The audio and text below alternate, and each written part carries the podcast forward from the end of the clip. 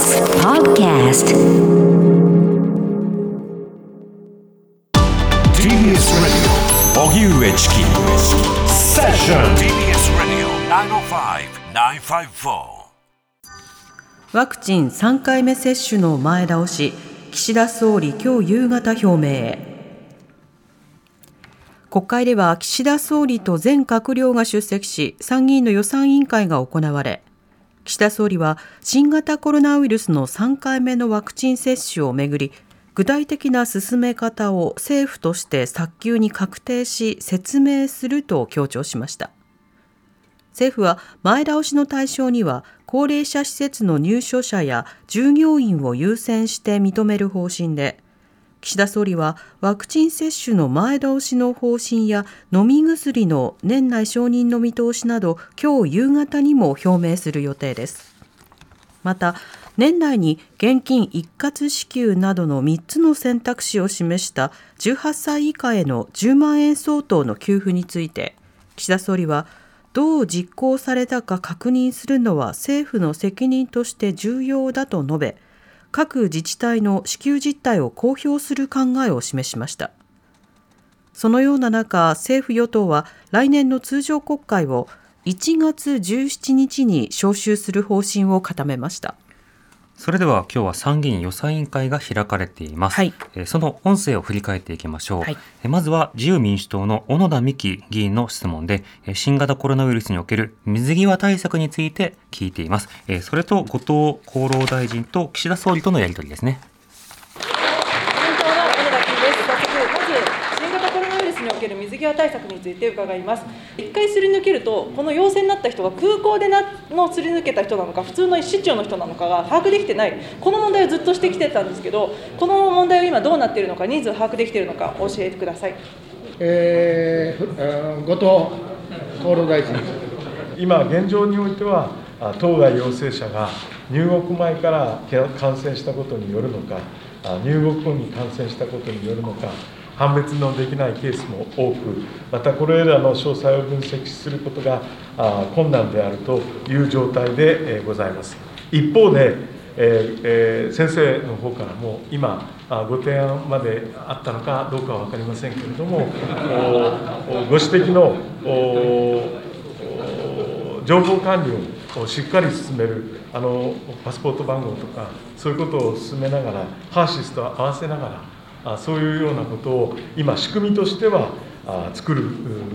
ことといたしましてその照合することは可能となっておりますけれども今現在そのシステムが残念ながらまだ十分に使われている状況に至ってないというのが現状でございます。小野田金さん。ずっと私言ってたんです、このパスポートナンバーとつないでくれと、1年半以上言ってるんですけど、まだ仕組みができてない、でパスポートナンバーだけじゃだめで、外国人であろうが、日本人であろうが、海外から帰ってきた時のウイルスリスクっていうのは変わらないので、日本人に関しても、空港検疫の情報と、陽性者保健所の情報を突合できて、連携できる仕組みがない限り、なんかあの、どうも水際対策って、なんかやばそうだから閉めますとか、いけそうだから開けますみたいな、そういうその根拠に基づかない雰囲気で政策を決めると、国民不安になるんですよ。なので、こう空港の検疫は成功してますっていうことをきちんと示すためには、空港検疫をすり抜けて陽性になった人は何人いますよっていうデータを示さない限り、ここ、安心してもらえないんです。総理、お答えをお願いします。岸田内閣総理大臣。はい、あの委員ご指摘のように、水際対策において、データをいかに把握して、そしてえ関係者の間で、しかしそれをえ共有して、え連携を図って、そしてなおかつ、この情報を公開していく、まこうしたあこの取り組みは、ま国民のこの不安を取り除くという面においても、大変重要だと思います。そして今、委員のご指摘のような対応、ちょっと実務としてどうなのか、この点もちょっと踏まえて、えこの、えーと今、官房長官のもとにタスクフォースを設けておりますので、そこで一度検討してもらいたいと思います。えー自由民主党の小野田公議員の質問と後藤厚労大臣のまあ回答そして岸田総理の回答を聞いていただきました、はい。水際作戦というのはあの小野田議員の指摘の通りあの入国をするかしないかではなくて入国をした人にどれだけ例えば隔離期間を設けるのかまたそれだけではなくてその人の情報を把握をしながら定期連絡をすることあるいは市中で様々移動しているような状況の中でもこの方が何かしら、まあ、医療状況が必要だとコロナ感染だというふうになった場合この人は数日前にどういった海外渡航歴がある方なのか、それとも渡航歴がない市中感染者なのか、そうしたものを確認するような術というものをより広く作っておくことが必要。そうなった時には情報のリンクが必要ではないかというような、まあ、そうした提案というのがあったということです。でこれに対して岸田総理はタスクフォースを設けているので、そこで一度検討してもらうというような回答であったわけですね。あの、オリパラアプリみたいなものが一時期作られるよみたいな話があった時に、ねそのあたりをどうするのかという設計の議論というものが、まあ、中ぶらりんのままあの終わったところもあるんですけれども、はいそのあたりも含めて今後、まあ、デジタル管理や情報管理をどこまで行うのか、どこまでトレースをするのか、その合意がまだ確認されていないよというような、そういったやり取りですね。では続いて、公明党の山本かなえ議員の質問は、えー10万円の給付、この対象について、えー山際大臣とやり取りをしています。まず最初に、住民税非課税世帯等に対する10万円の臨時特別給付金について、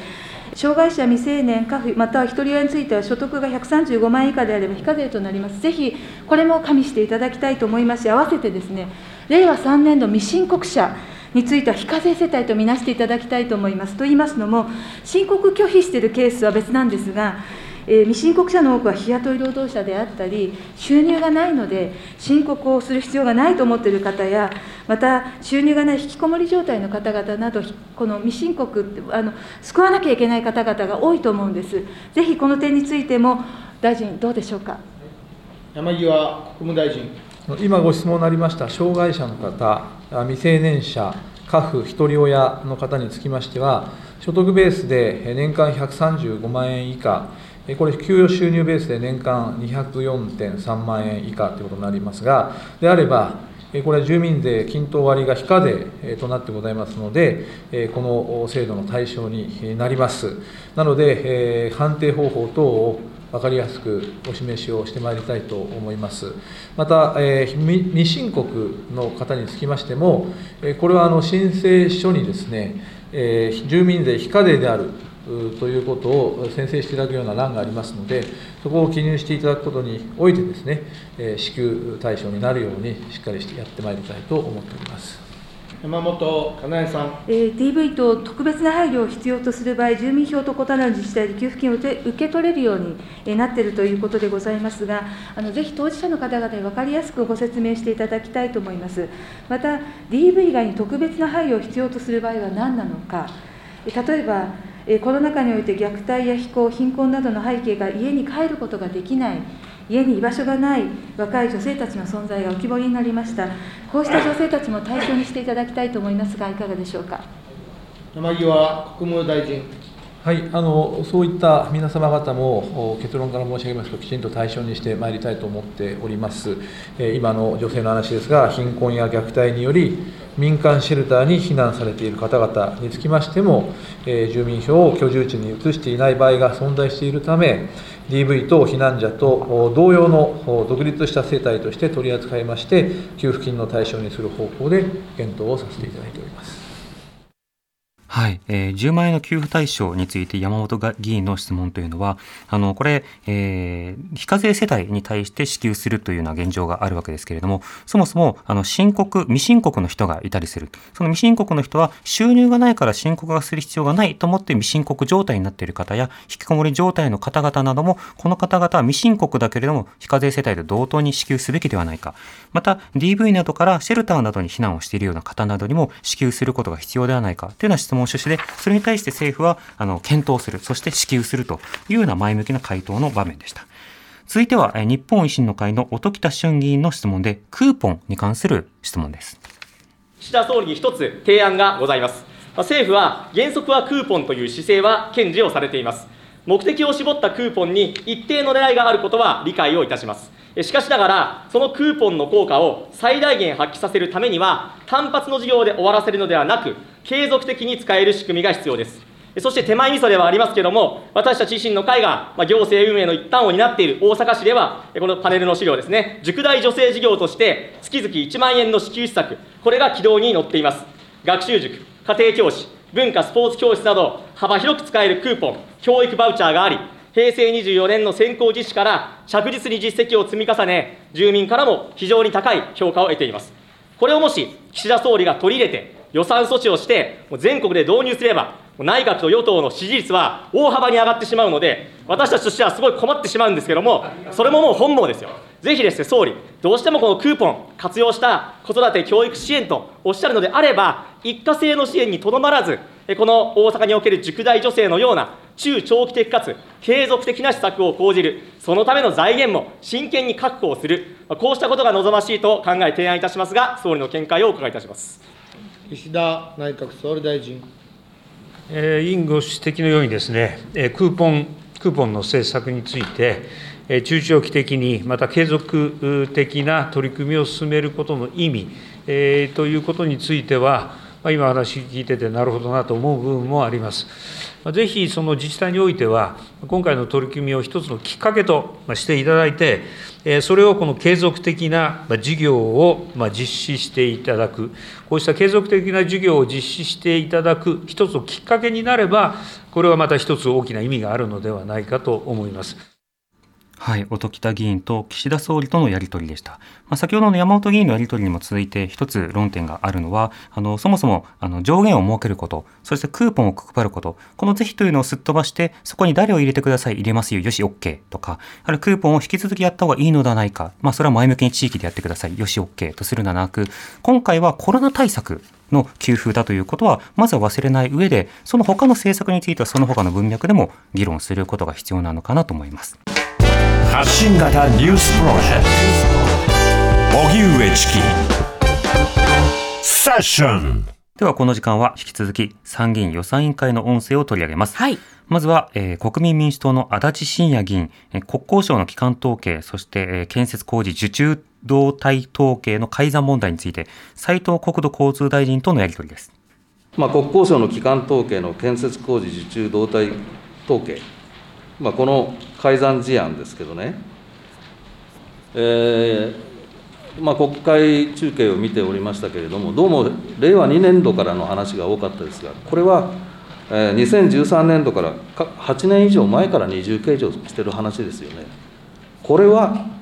誰の指示で、どのような理由で改ざんをさせたんでしょうか。斉藤国土交通大臣。あのまずはじめに、あの国土交通省所管のお建設工事受注動態統計調査において、まあ、かつて不適切な集計方法が行われていた、取られていたということは大変遺憾であり、心からお詫びを申し上げます。えーその上で、えーまあ、どういううまああの経緯で、えーこの二重計上と行われていたかということでございますが、あのこの今、あ我々としてもあの今、いろいろと調査をしておりますが、あのまず総理の指示を受けまして、え第三者委員会を立ち上げ、えーこれはあ統計の専門家および、えー法律の専門家も含めて、えー第三者委員会を私、国土交通大臣のもとに立ち上げて、経緯や原因の検証を行い、1か1か月以内に、えー取りまとめ、えーていただくということをあのしたいと思っております。あのある意味で大変あの遺憾なあ調査が行われていたということが事実でございまして、この原因をしっかり調査していきたいと思っております。足立信也君。はい、全国で8年以上やられていたということは、本省からの指示であることは間違いないですね。いや、足立信也君、あの、恐縮ですけど、もう一度質問をお願いします。これちょっとひどいな。ちょっと待って、ちょっとこれ違う違う。これ違う違う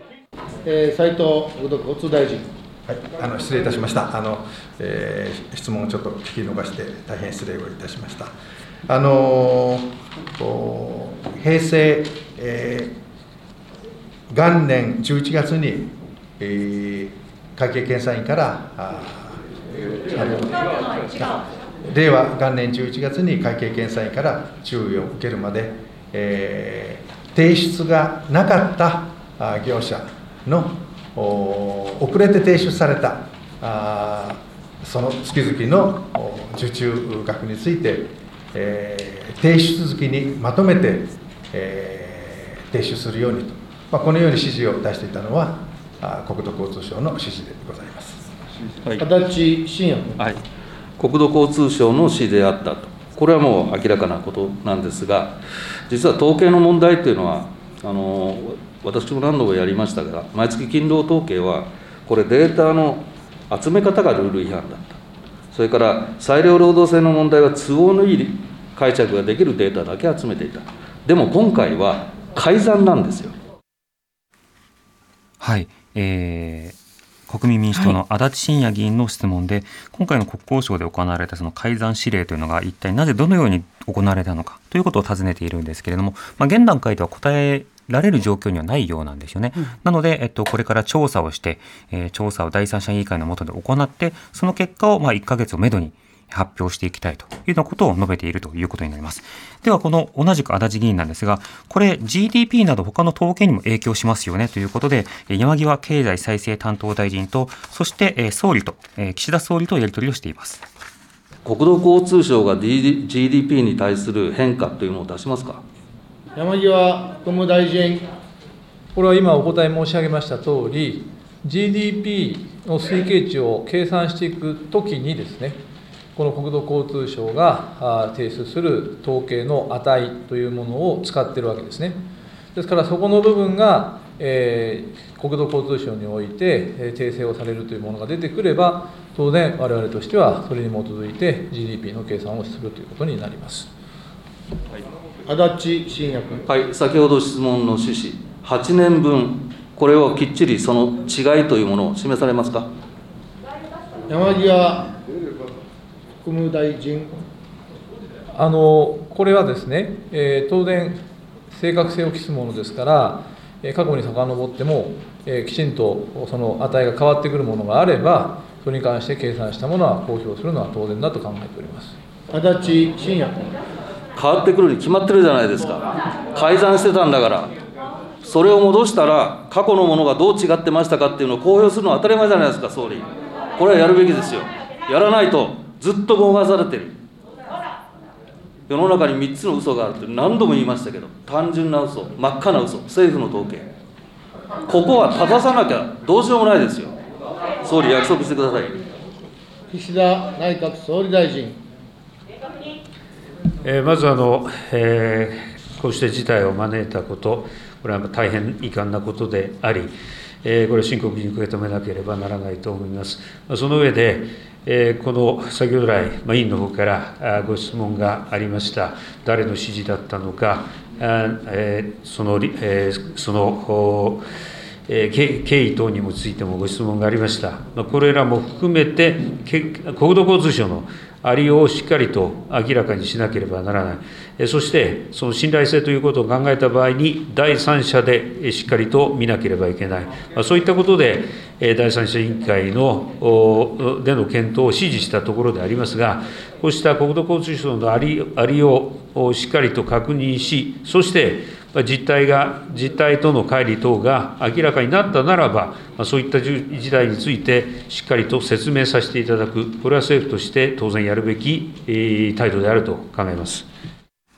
はい、えーということで国民民主党の足立真也議員の質問だったんですけれども、あの今回、その機関統計がまあ書き換えられていましたよねと、そうするとデータ全体が改ざんの影響を受けることになるわけですね。それをじゃあ、あの具体的な差分、つまりえー改ざん前と改ざん後でどういった数字の違いが出てきてしまったのか、もともとのデータはどうあるべきだったのかということを出しますかっていうようなことを尋ねていて、まあ、それは当然出しますという答えがあった。まあ、これはとてもあのいいことですね。えまあいいことっていうのはあれなんですけども、当まあ当然のことですね。ですねはいでその上で、えーそのためのその第三者調査を行いますというようなことだった。でこの第三者調査云々というのは、まあ、おそらくその菅安倍内閣だとなかなか出てこなかった回答の一つであることは違いないと思うんです。とというのは、これで第三者調査をやるんだったら、じゃあ他のはなぜやらなかったのかということで広がっていくからですよね。うんうんうんで、岸田総理というのは、あの、今明らかになった問題については第三者調査をやりますというような格好で対応するんだけれども、じゃあ、かつてのものはどうなのかということを聞くと、それはそれで解決済みだからとか、もう対応したからっていうことで、過去の政権については過去の政権が対処済みであるというような構えで線引きをするというような、まあ、そうしたの傾向が続いていますよね。うん、そうした中、共産党の小池晃書記局長の質問、えー、森友学園問題に関連する財務省の決裁文書の改ざん、この論点について、えー、鈴木財務大臣らとやり取りをしています。赤木俊夫さんの妻、雅子さんが国を訴えた裁判、財務大臣、なぜこれまでの主張を突然翻して、裁判を終わらせたんでしょうか？鈴木財務大臣。えー、まずあの、この度国の責任を認めるにあたりまして、改めまして財務省を代表して、高い志と倫理観を持ち、真面目に職務に精励していた赤木俊夫さんに改めて哀悼の誠を捧げますとともに、ご遺族に対しては、公務に起因して自死という結果に至ったことにつき、心よりお詫びを申し上げ、謹んでお悔やみを申し上げます。今回、認諾をいたしました訴訟は、赤木氏が公務による心理的、肉体的負荷を原因として亡くなったことに関する損害賠償請求訴訟です。財務省としては、本年10月の口頭弁論期日において、原告側の主張の全体像が示され、その内容も踏まえて方針を検討した結果、国の責任は明らかとの結論に至りました。したがっていたずらに訴訟を長引かせるものもことも適切ではなく、国の責任を認め、少しでも早く賠償を行うことが適切と考え、認諾、つまり国の損害賠償義務を認める判断に至ったものであります。真相究明につきましては、国としては訴訟の中で、これまでも裁判所の訴訟式に従いつつ、いわゆる赤木ファイルなど、訴訟審理に必要な資料を裁判所に提出し、今般の認諾に際しましても、新たな資料の提出を含め、原告の求めに可能な限り対応するなど、できる限り丁寧な対応に努めてまいりました。このように国としては、誠意を持って本件訴訟に対応してきたと認識しております。また、情報公開にかかる別途の訴訟に関しましては、引き続き継続中でございますので、真相究明についても、裁判所の訴訟式に従い、今後とも真摯にその中で対応してまいりたいと思っております財務大臣、原告が求めた原因と経緯が明らかになったと思いますか？鈴木財務大臣。えご遺族が、え損害賠償請求に合わせて、訴訟を通じて赤木氏の関与を含めた文書改ざんの真相究明などを目的としていることは、訴状などを通じて承知をいたしております。赤木氏の自死の経緯につきましては、訴訟において国としても、これまでも裁判所の訴訟式に従いつつ、公務災害認定に関連する資料などを裁判所に提出し、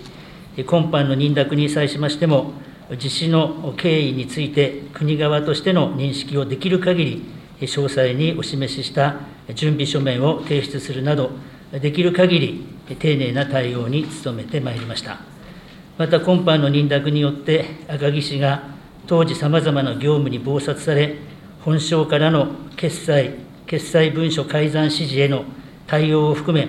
厳しい業務状況に置かれていたことを、自死の原因として国としてその責任をしっかり認めたところでございます。